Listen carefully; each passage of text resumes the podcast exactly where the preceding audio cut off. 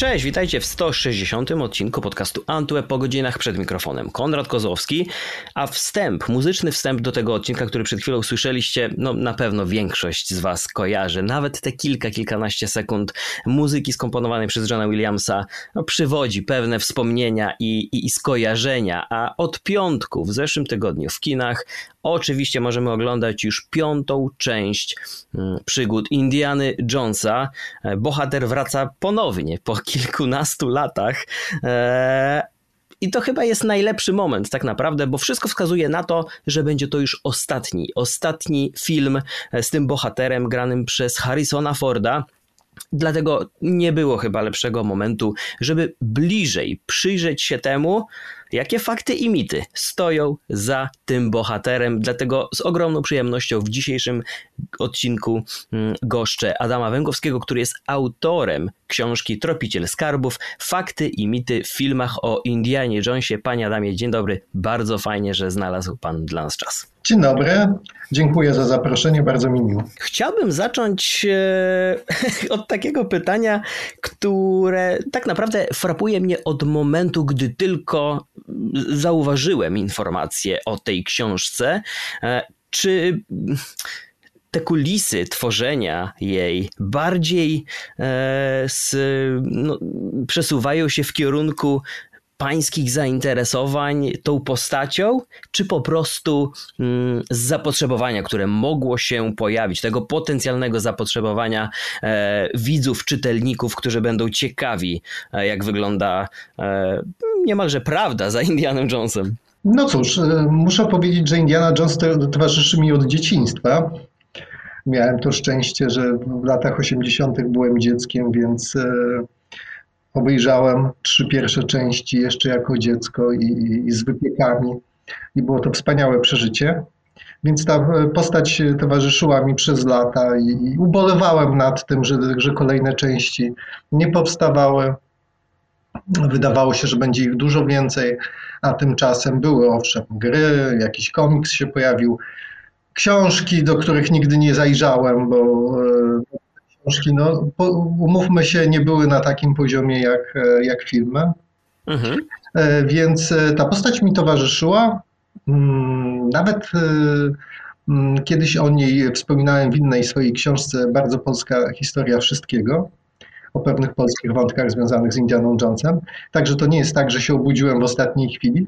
Jak też kiedy szykowałem się już do pisania tej książki, tej Tropiciel Skarbów, to przejrzawszy artykuły, które, które pisałem przez lata, stwierdziłem ze zdziwieniem, że naprawdę bardzo dużo z nich oscylowało wokół tej tematyki z, z filmów z Indianą Jonesem, chociaż nawet czasami może w chwili pisania sobie tego nie, nie uświadamiałem, ale te rejony świata, te, te skarby historyczne, to dziedzictwo kulturowe, nagle się okazało, że tego jest bardzo dużo i to, to, to, to też ułatwiło mi decyzję o tym, żeby pisać tę książkę. A premiera filmu na pewno ułatwiła decyzję wydawnictwu, żeby tę mhm. książkę prowadzić na rynek. I skoro jesteśmy przy temacie filmów e, i zanim jeszcze przejdziemy do książki, muszę zapytać oczywiście o, o, o pański faworyt, o, o pańskiego ulubieńca. E, która z części z całej piątki e, najbliżej sercu się znajduje? Mhm. Poszukiwacze Zaginionej Arki. Rozumiem, że piątą już pan widział, zdążył tak. pan w weekend. Tak. E, I jak wrażenia? A jestem bardzo zadowolony. Czyli... Wiem, że są, opinie są różne i naprawdę byłem bardzo zadowolony po tej części. Mhm. Nie chcę tutaj robić spoilerów żadnych, ale Pewnie. naprawdę bardzo podobał mi się początek i myślę, że jest taki, to też ukłon w stronę, w stronę tych fanów pierwszych części zdecydowanie. Mhm. I wydaje mi się, że cała ta koncepcja tej części no jakby spina całość. Nie, nie chcę tu wchodzić za bardzo w materię tego, co możemy tam zobaczyć. Więc mam trochę związane ręce, natomiast wydaje mi się, że, że faktycznie to jest spójne, że to mówi jakąś prawdę o tej postaci, nawet bym powiedział. Wiem, że mnóstwo ludzi utyskuje na różne aspekty tej części. Natomiast wydaje mi się, że w, no w sytuacji takiej, jaką mamy, czyli to jest ostatnia część z Harrisonem Fordem, trzeba było to jakoś podsumować. Trzeba było pewne wątki jakoś przypomnieć, spleść, spróbować jeszcze raz pokazać Indiana Jonesa jako postać z krwi i kości jednak, że przy całych brakach naprawdę jest to fajna część i Harrison Ford daje radę. Bardzo, bardzo mi się podobał w tej części. To prawda, to prawda. Chociaż ja natrafiłem chyba na najczęściej taki powtarzający się zarzut ku temu, że na tle szczególnie pierwszych części nie jest już to tak lekki, przygodowy film, a to tło, szczególnie jeśli chodzi o bliskich, o te najbliższe mhm. postacie bohaterowi, czyli oczywiście żona i, i syn, których no, przez większość filmu nie oglądamy, to żadna tajemnica, że to spodobało, że odebrało filmowi ten, ten taki pierwiastek przygodowy, ale rozumiem na podstawie dotychczasowej wypowiedzi, że chyba to jako atut produkcji pan postrzega. Ja bym to widział jako atut, bo też Indiana Jones nie jest już młodym człowiekiem, tylko jest starszym panem, emerytem, który ma jakiś bagaż doświadczeń. Owszem, nie ma ta część już takiej lekkości, natomiast to wydaje mi się w pewien sposób naturalne. Ja do, mogę dodać, że jestem też fanem Bonda i dla mnie rzeczy, które robiono ostatnio z postacią Bonda, były dużo bardziej niezrozumiałe niż to, co dzieje się w tej części z Indianą Jonesem. Ponieważ Bond nie jest w wieku emerytalnym w, w żadnej z tych części i on... Tak, mniej więcej zawsze jest w tym samym wieku. No, się ten czasem narzeka, że to dinozaur, że już, że już tyle ma lat. Natomiast on nie jest tak posunięty wiekiem jak Indiana Jones. Więc w wypadku tej części piątej Indiany Jonesa wydaje mi się, że to jest bardziej naturalne niż to, co zgotowano Bondowi w ostatniej części. Ale skupmy się na Indianie Jonesie. Tutaj on jest bohaterem. No i cały jego świat, pańskiej książki i, i oczywiście dzisiejszej rozmowy, dlatego mm, otwierając furtkę na wszystkie przyszłe pytania, które mogą się pojawić ze strony czytelników mm, i też nawiązując do zapowiedzi, do opisu książki, um, kim tak naprawdę jest ten Indiana Jones w filmach, które oglądamy? Jak dużo różnych postaci prawdziwych on w sobie łączy? Jak dużo takich bohaterów grupowych można w nim zamknąć, jeśli chodzi o poszukiwaczy przygód, czy tak jak w opisie czytamy, chociażby średniowiecznych krzyżowców, wiktoriańskich pasjonatów i tak dalej, i tak dalej. Jak obszerny materiał musiał pan przerobić, żeby jakiś obraz tej postaci w miarę kompletny zbudować, opisać? Mhm. No, tak jak wspominałem, przez lata siedziałem w tej tematyce, więc trochę tego się zgromadziło. Musiałem dokonać też jakiegoś wyboru. Chciałem też zwrócić uwagę na pewne wątki polskie, czy też odniesienia do Polski, czy, czy takie te wątki, które mogą być bliższe, bliższe nam. Ale też muszę przyznać, że ta książka bardzo koncentruje się też na samych artefaktach, których poszukuje Indiana Jones. Bo to, o ile no Indiana Jonesa znamy, znamy z filmów, znamy z seriali, znamy z serialu, znamy z gier, mamy jakąś sobie o nim opinię. Oczywiście też wspominam o tym, jakie postacie mogły zainspirować twórców, przy czym no, daleki byłbym tutaj od sformułowania tezy, że jest jakaś jedna postać, bo mhm. m, zwykle jest tak, że, że, że w zależności od części można znaleźć pewne tropy. W Królestwie Kryształowej Czaszki było oczywiste, że, że ta i cała intryga, i też postaci, które się pojawiają, w tym Indiana Jones, jakoś jest inspirowany postacią Percy'ego Fawcetta, brytyjskiego podróżnika, który zaginął w Amazonii, szukając zaginionego miasta. Jeśli chodzi o ostatnią krucjatę, no to Indiana Jones był jakby w kontrze do historycznej postaci Otto Rahna, Niemca, który, który wstąpił do es es i poszukiwał Świętego Grala na pograniczu Francji i Hiszpanii. Więc skoro hitlerowcy szukali Grala, czy, czy Otto Rahn i jacyś ludzie Himmlera, jeszcze inni, no więc jakby Indiana Jones jest jego lustrzanym odbiciem. który szuka tego świętego Graala w, w imieniu, no, nazwijmy to szumnie, wolnego świata, w imieniu tych dobrych. Więc tak to wygląda. Tak samo w, jeśli chodzi o mm, Poszukiwaczy Zaginionej Arki na przykład. Też tam y, przywołuje kilka postaci, w tym też y, jednego y, tutaj szalonego brytyjskiego podróżnika, który przez swoje samowolne wykopaliska na Wzgórzu Świątynnym w Jerozolimie omal tam nie doprowadził do wojny domowej. Y, więc, y, więc takich postaci trochę się zebrało. Dodałem do tego, tak jak wspominałem, no pewnych takich polskich naukowców, którzy inspiracją dla filmowców zapewne nie byli, chociaż nie zawsze to jest, to jest takie pewne, nie, nie, chcę, nie chcę wszystkiego tutaj opowiadać. Natomiast gdzieś te ich przeżycia i tropy łączą się z tym światem wykreowanym przez twórców Indiana Jonesa, no bo gdyby to tak podsumować, no te filmy nie biorą się z niczego.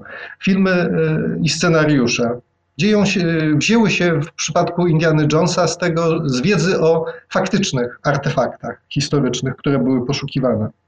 Z prawdziwych poszukiwaczy, z prawdziwych wątków, z prawdziwych scenerii, z, z, które oczywiście wzmocniono, dodano czarne charaktery, dodano wybuchy, dodano dodatkowe atrakcje. Natomiast ten świat był też światem, w którym pojawiali się polscy naukowcy. Na przykład jeśli weźmiemy Królestwo Kryształowej Czaszki, jest taki stosunkowo mało znany naukowiec polskiego pochodzenia Artur Poznański.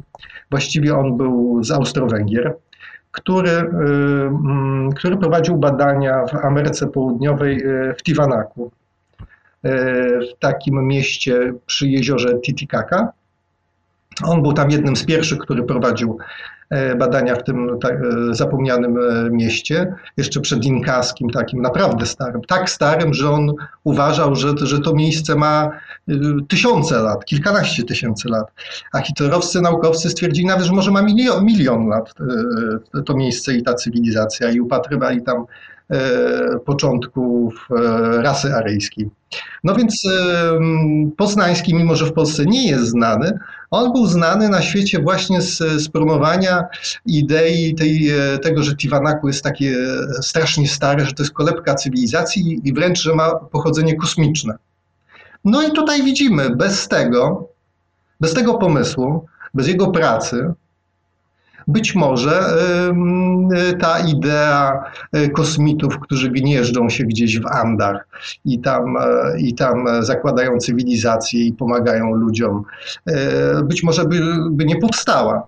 Więc tropię też tego typu ślady, które, które mogły prowadzić do, do, do powstania tej bazy tych pomysłów, które pojawiają się w filmach o Indianie Jonesie. Kilkukrotnie wspomniał Pan, jak ten temat, ta postać gdzieś przewijała się w dotychczasowej pracy, bo śledził Pan oczywiście filmy na bieżąco, a jestem ciekaw w tych działaniach codziennych, w przyglądaniu się przeróżnym i wydarzeniom, i historycznym sprawom dotyczącym, no właśnie, czy to będzie Arka Przymierza, czy Święty Graal, bo gdzieś też na przestrzeni tych nawet nowoczesnych czasów, no ta tematyka powraca. Ta tematyka powraca. Jestem ciekaw, czy, czy w międzyczasie też ta ciekawość dotycząca Indiana Jonesa z Pańskiej strony się ujawniała, czy, czy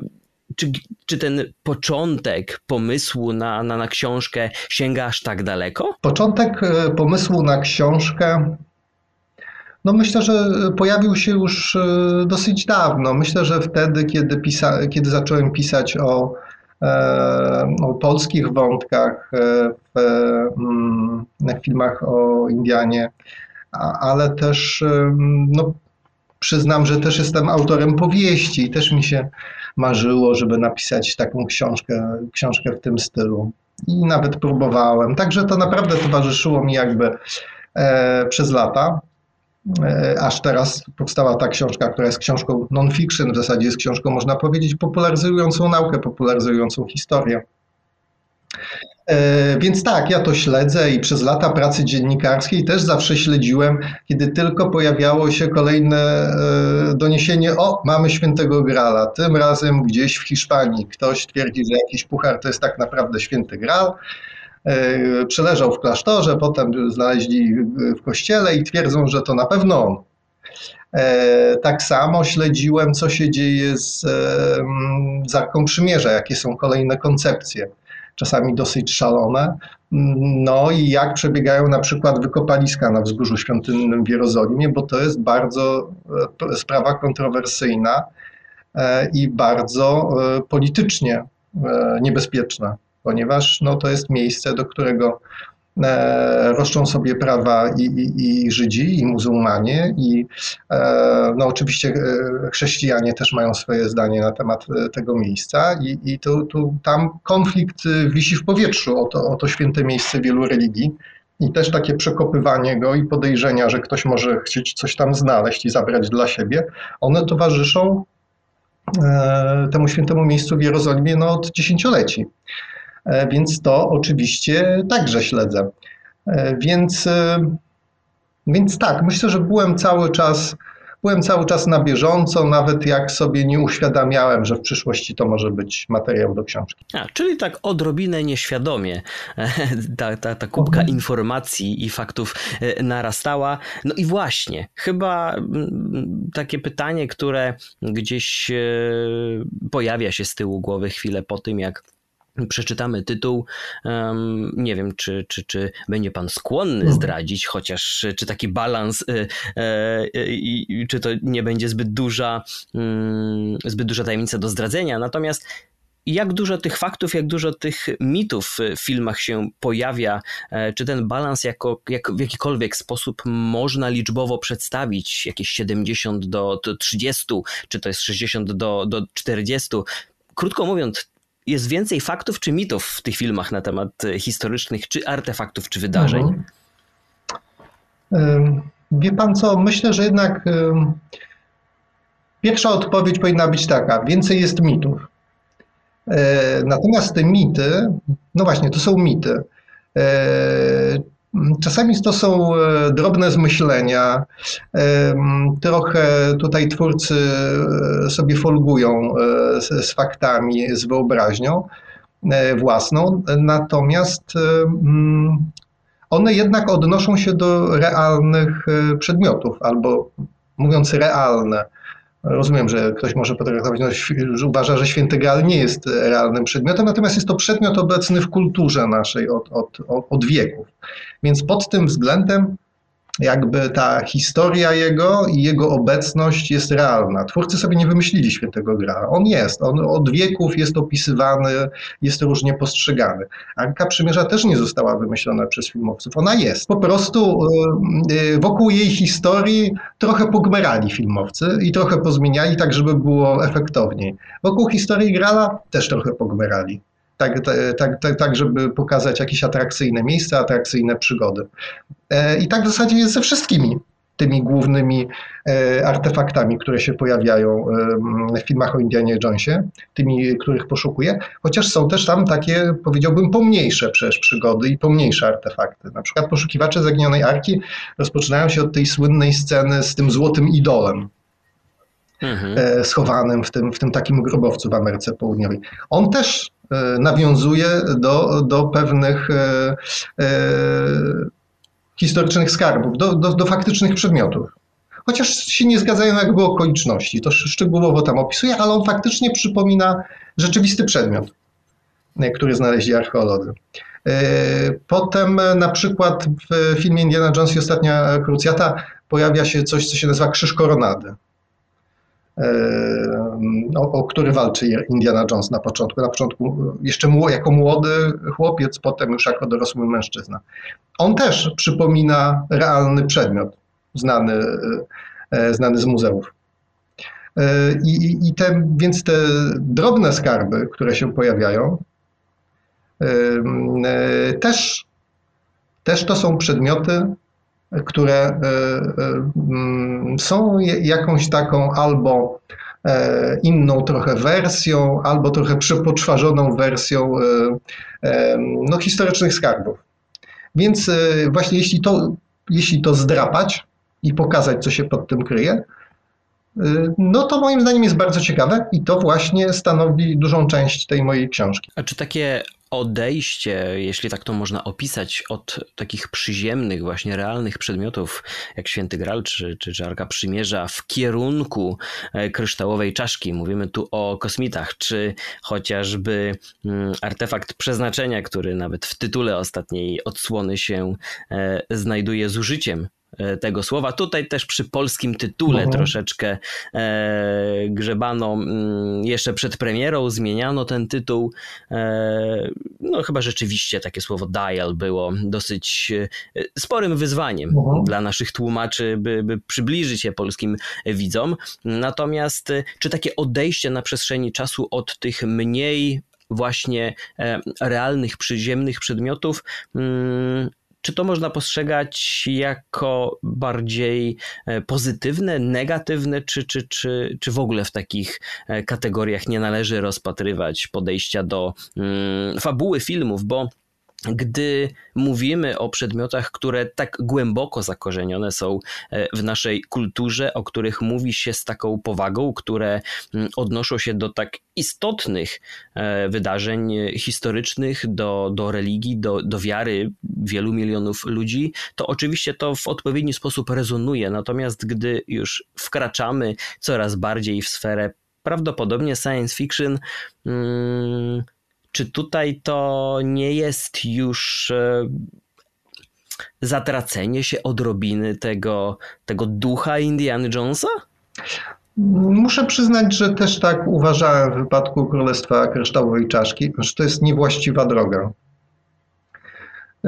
Że, no rozumiem, że dla, dla wielu osób wiara w U F O też stała się czymś w rodzaju religii. No tak, tutaj ten, ten grunt istnieje. Tak? Więc no, takie... Więc myślę, i tak jak rozbierałem na części właśnie te Królestwo Kryształowej Czaszki, tam jest bardzo dużo ciekawych wątków. Tylko mi się nie podoba sposób, w jaki to złożono do końca. Bo przecież mamy tam Zaginione miasto w dżungli, czyli to jest ewidentne nawiązanie do Eldorado i do wszystkich tych, mhm. tych miast, które poszukiwano. Czaszka jest nie tylko kryształowa, choć to już w zasadzie naukowcy wiedzą, że to są falsyfikaty, że to nie ma milionów lat. To, to są jakieś rzeczy stworzone w dziewiętnastym wieku. Natomiast te czaszki są też wydłużone. Zagadka wydłużonych czaszek jest o wiele ciekawsza, bo one występują w wielu miejscach świata.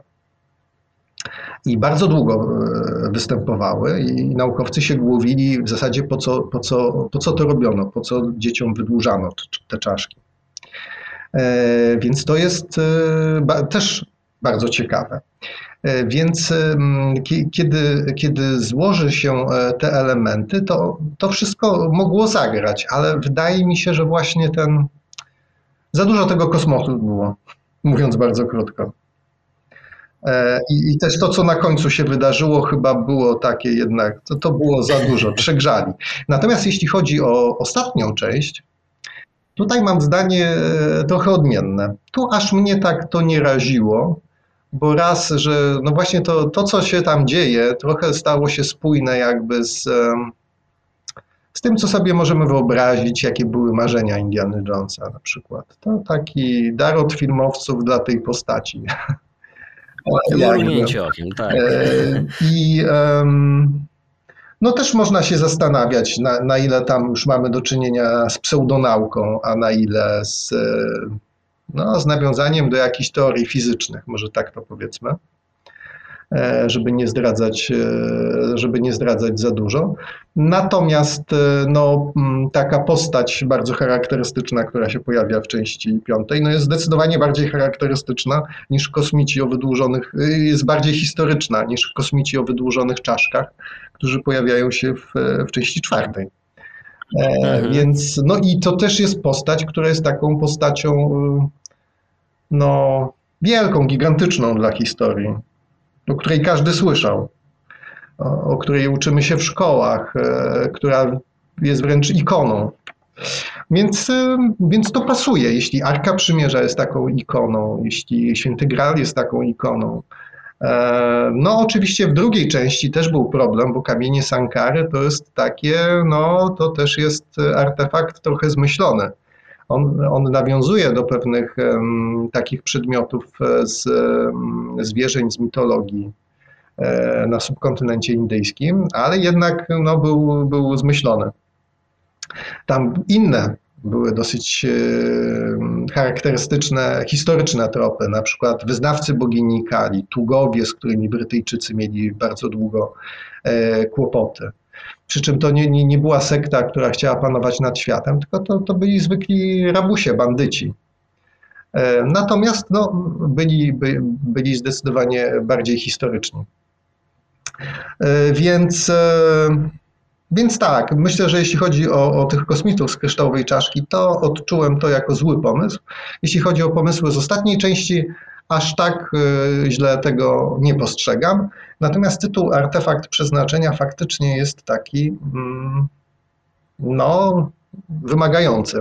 Kiedy ja pisałem książkę, to jeszcze była wersja Tarcza Przeznaczenia.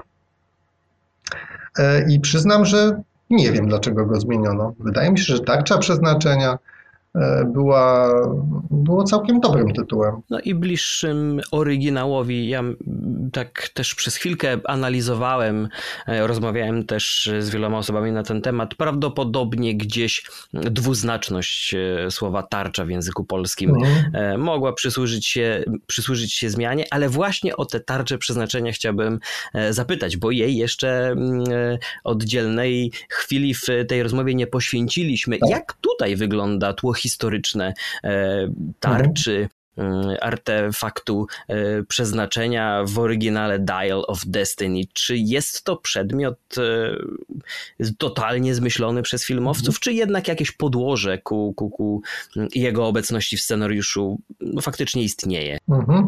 To tutaj proszę, proszę słuchaczy, którzy nie chcą wiedzieć przed pójściem do kina, żeby ściszyli. Albo tak, poprosimy o przeskoczenie. Tak, bo uwaga, spoiler. Tarcza przeznaczenia, a więc pod tą nazwą w filmie kryje się po prostu mechanizm z antykityry, który jest faktycznie, no jest przedmiotem realnym, jest, jest starożytnym zabytkiem, niektórzy mówią starożytny analogowy komputer. Faktycznie jest to urządzenie, które zadziwiło totalnie naukowców. Przez kilkadziesiąt lat nawet nie zdawali sobie sprawy, jak skomplikowane to jest urządzenie. Dopiero w ostatnich latach zrekonstruowali je i dokładnie, dokładnie widzą, jak funkcjonowało, jakie miało możliwości, jeśli chodzi o przewidywanie zjawisk astronomicznych, bycie kalendarzem. Pamiętajmy, że ono powstało w starożytności dwa tysiące trzysta lat temu, kiedy, kiedy astronomia i astrologia były bardzo ważne. To nie tak, że tak jak dzisiaj sobie ludzie wysłuchiwali horoskopów i się, i się z nich śmiali. Nie, nie. To, co się działo na niebie, było bardzo ważne przy podejmowaniu decyzji politycznych, osobistych, więc taki przedmiot mógł być faktycznie bardzo istotny, no, mógł być skarbem po prostu dla, dla rządzących, dla naukowców ówczesnych też był bardzo istotny. Mhm.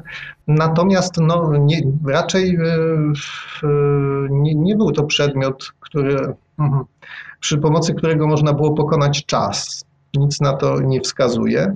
Natomiast sam mechanizm no, no jest, no jest fascynujący, jest wspaniały. Jest pytanie, kto, kto go wymyślił, czy Archimedes, czy, czy jakiś inny naukowiec, być może ze, ze szkoły Archimedesa, a może może jakiś jego współpracownik. Też tu, tutaj są rozmaite wersje brane pod uwagę. Cieszę się, że w trailerze był już widoczny ten mechanizm, dzięki temu mogłem napisać o nim w książce, bo przecież nie widziałem tego filmu przed, przed napisaniem książki, ale z trailera już było dla mnie oczywiste, że, że tu będzie chodziło o antykityry.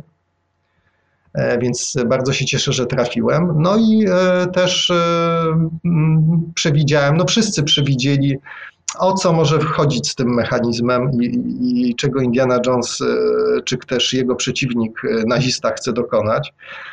Więc, więc tym też zająłem się, zająłem się w ostatnim rozdziale swojej książki. Natomiast jeśli chodzi właśnie o samego, samego tego przeciwnika Indiana Jonesa, czyli o nazistowskiego naukowca, tutaj sprawa jest zupełnie oczywista. On jest, on jest taki upozowany na Wernera von Brauna, czyli niemieckiego naukowca, który pracował przy programie V jeden V dwa, czyli był odpowiedzialny za, za tą cudowną broń Hitlera, która, która bombardowała Londyn i inne miejsca. A potem został przygarnięty po wojnie przez Amerykanów i zabrał ich w kosmos dzięki, dzięki swojej wiedzy i dzięki swoim współpracownikom. Także tutaj nie ma absolutnie przesady, jeśli chodzi o, o, o kreowanie tej sytuacji w filmie, że oto człowiek, który zabrał Amerykanów na Księżyc, w rzeczywistości no to jest były hitlerowiec. No, o ile, o ile wiemy, von Braun no jakoś nie afiszował się ze swoją przeszłością i, i chyba, chyba porzucił takie sympatie, ale postać w filmie mhm. e, o Indianie Jonesie nie porzuciła nigdy swoich danych. No, nawet, nawet miała lepszy pomysł tak, na to, jak tak, naprawić świat. E, otóż to...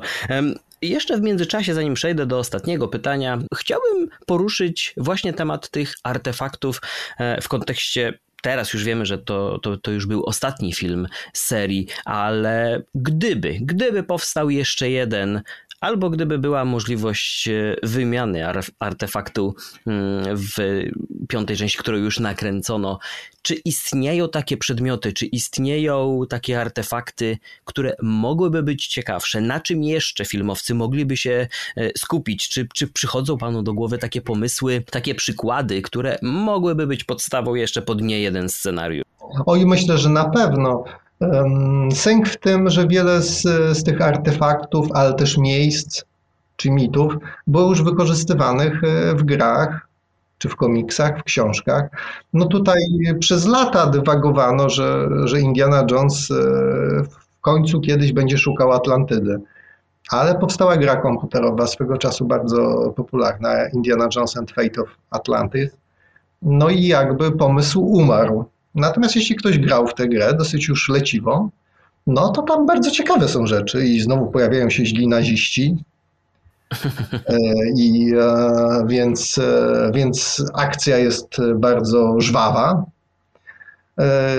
Więc tak, no Atlantyda byłaby tutaj takim bardzo charakterystycznym mitem, który śmiało można by wykorzystać. Oczywiście są, są także inne. Przez, przez jakiś czas myślałem, to też o tym piszę w książce, czy, czy Amerykanie nie będą chcieli wykorzystać jakoś trójkąta bermudzkiego, który no nie jest archeologicznym jakimś tutaj skarbem, natomiast on jest bardzo żywy w kulturze amerykańskiej, a przecież chodzi też tak. o to, żeby film się sprzedał i sądziłem, że być może trójkąt bermudzki będzie wykorzystany do podróży w czasie. Bo cóż innego, cóż, cóż mogłoby być fajniejszego dla naukowca, archeologa, historyka niż przenieść się w czasie, prawda? Więc, więc e, też miałem e, taki pomysł. Myślę, że naprawdę można by znaleźć jeszcze sporo innych artefaktów, które można byłoby wykorzystać, tylko no, na przykład już jeśli chodzi o taką... E, mm, takie artefakty związane z, tutaj z tradycją judeochrześcijańską, to już w zasadzie te najważniejsze zostały wykorzystane. Święty Graal, Arka Przymierza i jeszcze rozmaite inne, więc to jest, to jest pewna komplikacja, bo, bo to jednak są bardzo znane artefakty i, i to, to, to jakby promuje film, ludzie wiedzą o co chodzi i wciągają się w fabułę. Więc trzeba by było poszukać troszkę głębiej, ale zdecydowanie nie, nie, jest, nie jest to niemożliwe. No przecież cały czas są jakieś wykopaliska archeologiczne fenomenalne. No, na, no przecież w Göbekli Tepe jest najstarsza, najstarsze miejsce kultu odkryte na świecie, które ma kilkanaście tysięcy lat i naukowcy są tym zadziwieni. To jest po prostu za stare. nie podejrzewali, że tak dawno temu mogło już powstać stałe miejsce kultu. To są fascynujące historie, które, które można byłoby przekuć na kanwę jakiejś wspaniałej opowieści. A ja cały czas się zastanawiam, co uczyniło Indiana Jonesa, serię tych filmów, tak, tak dużym sukcesem, bo oczywiście sympatia do samej postaci, do tego jak wykreował ją Harrison Ford, jak postacie drugoplanowe też przypadły do gustu widzom. To oczywiście ta magia Hollywoodu i obsady efektów specjalnych no miała gigantyczne znaczenie, ale czymś ta seria filmów była w stanie widzów przekonać, wciągnąć, zaangażować, rozkochać w sobie na przestrzeni tych lat, że chyba żadna inna seria przygodowych filmów albo pojedyncze tytuły no nie wywoływały takich dużych emocji. Więc na koniec chciałbym o to zapytać. Co tutaj się takiego udało, czego nie zrobił nikt inny? Jeśli porównamy na przykład te pierwsze filmy o Indianie Jonesie z filmem Kopalnie Króla Salomona, czy ktoś pamięta taki film przygodowy, gdzie grał tak. Chamberlain i młoda Sharon Stone. No więc tak, Kopalnie Króla Salomona. Mniejszy budżet, gorsi aktorzy. Niby jest śmiesznie, ale wcale nie jest bardziej zabawnie niż w filmach o Indianie Jonesie. Wszystko jest jeszcze bardziej absurdalne. No i w zasadzie to jest bardziej pastisz niż film przygodowy. Natomiast w filmach o Indianie Jonesie udało się jakiś wypracować taki balans, przynajmniej w tych najbardziej udanych. Między tym, między akcją, między horrorem, no bo przecież tam są też sceny dosyć straszne bywają. Mhm. E, między poczuciem humoru, a, a, a takim um, e, powiedzmy taką akademicką gadką o tych, o tych rozmaitych artefaktach. Bo przecież też tam to jest, że się, że się pewne rzeczy tłumaczy, co jest ważne i dlaczego i jak tam dotrzeć. No, są podróże, więc no to jest znakomita mieszanka, i, i której jednak kwintesencją był świetnie dobrany Harrison Ford, moim zdaniem. On tak się z tą postacią stopił świetnie. No, trudno sobie wyobrazić, żeby ktokolwiek mógł go zastąpić. Naprawdę. Zresztą nawet jak się ogląda kroniki młodego Indiana Jonesa, no to, to, to nie jest to samo. Czyli rozumiem, wznowienie serii bez Harrisona Forda to nie jest pańskim zdaniem wizja, która powinna zostać zrealizowana. Nie, nie wiem. Nie wiem, nie, nie powiem nie od razu, tylko pewnie trzeba odczekać. Może trzeba by było... No, trzeba by było popracować nad scenariuszem. Myślę, że jeśli scenariusz byłby naprawdę dobry, to wtedy i nowy aktor miałby łatwiej. W inną kultową postać Harrisona Forda, czyli oczywiście Hanna Solo, uh-huh.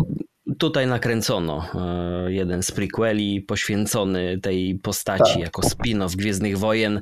Odbiór był mieszany. Ja tak.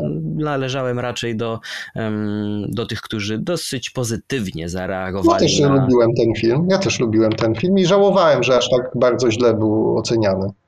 Niestety, no tutaj też wiele innych rzeczy zagrało ogromną rolę na przestrzeni tych no, chyba nawet kilkunastu miesięcy, kiedy ta wielka fala Gwiezdnych Wojen miała nadejść. Te, te, te dwa filmy rocznie, seriale, książki, komiksy. No niestety Disney nie podołał. Tutaj, jak już ustaliliśmy, piąta część przywraca blask całej serii. Jest to odpowiedni ukłon ku tej postaci, ku tej historii. Także, no to jest no, takie godne pożegnanie, można powiedzieć, naprawdę z postacią. Tym, tym lepiej, tym lepiej, że dostaliśmy nawet po tych kilkunastu latach e, tę piątą odsłonę, która domknęła klamrę po delikatnym niesmaku, który gdzieś tam e, się u większości widzów chyba zachował po Kryształowej Czaszce, chociaż po tych e, kolejnych seansach wiele osób w ostatnim czasie zapałało sympatią do czwartej części, więc być może i w moim przypadku tak będzie. E, już, już wyposażyłem się w odpowiednie wydanie najnowsze, odświeżone w, ze wszystkimi najnowszymi technologiami, nowinkami cztery K, Dolby Vision, Dolby Atmos, więc zremasterowana wersja, kto wie, może Kryształowa Czaszka też mhm. będzie filmem, do którego gdzieś za te kilka, kilkanaście lat z tak wielką sympatią będziemy wracać. Um, ja tutaj oczywiście... jeszcze dodam jedną rzecz, jeśli mogę, mhm. a propos tego pożegnania. No. To wcale nie musi być ostateczne pożegnanie. Zobaczymy. Kiedy Sean Connery odchodził od roli Jamesa Bonda, no też, też był wielki problem. Wszyscy tak, to prawda. Fani pamiętają. Potem był jeden odcinek z George'em Lazenbym, który kompletnie się nie nadawał do tej roli i nawet scenariusz tu nic nie ratował. Trzeba było gwałturety sprowadzać z powrotem Seana Connery, ale tylko na jedną część. No a potem już Roger Moore. A czy Sean Connery to oczywiście powtórzył tam, powtórzył tam po prostu swoją rolę namówione, ale no, no generalnie już Sean Connery w pewnym momencie powiedział nie i koniec. Więc był nieudany Lazenby, potem był Roger Moore. Też różnie się ocenia ty, ty, tych, tych poszczególnych wykonawców. Natomiast no, też nie chcę tutaj przesadzać.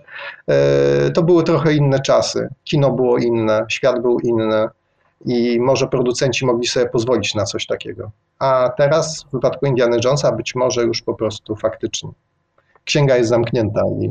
Kto wie, może, może nowa technologia, sztuczna inteligencja, deepfake, może tu nam pomogą, może ten poziom za, zaawansowania technologicznego będzie na tyle wysoki, że będziemy mogli za jakiś czas generować filmy z aktorem w dowolnym wieku.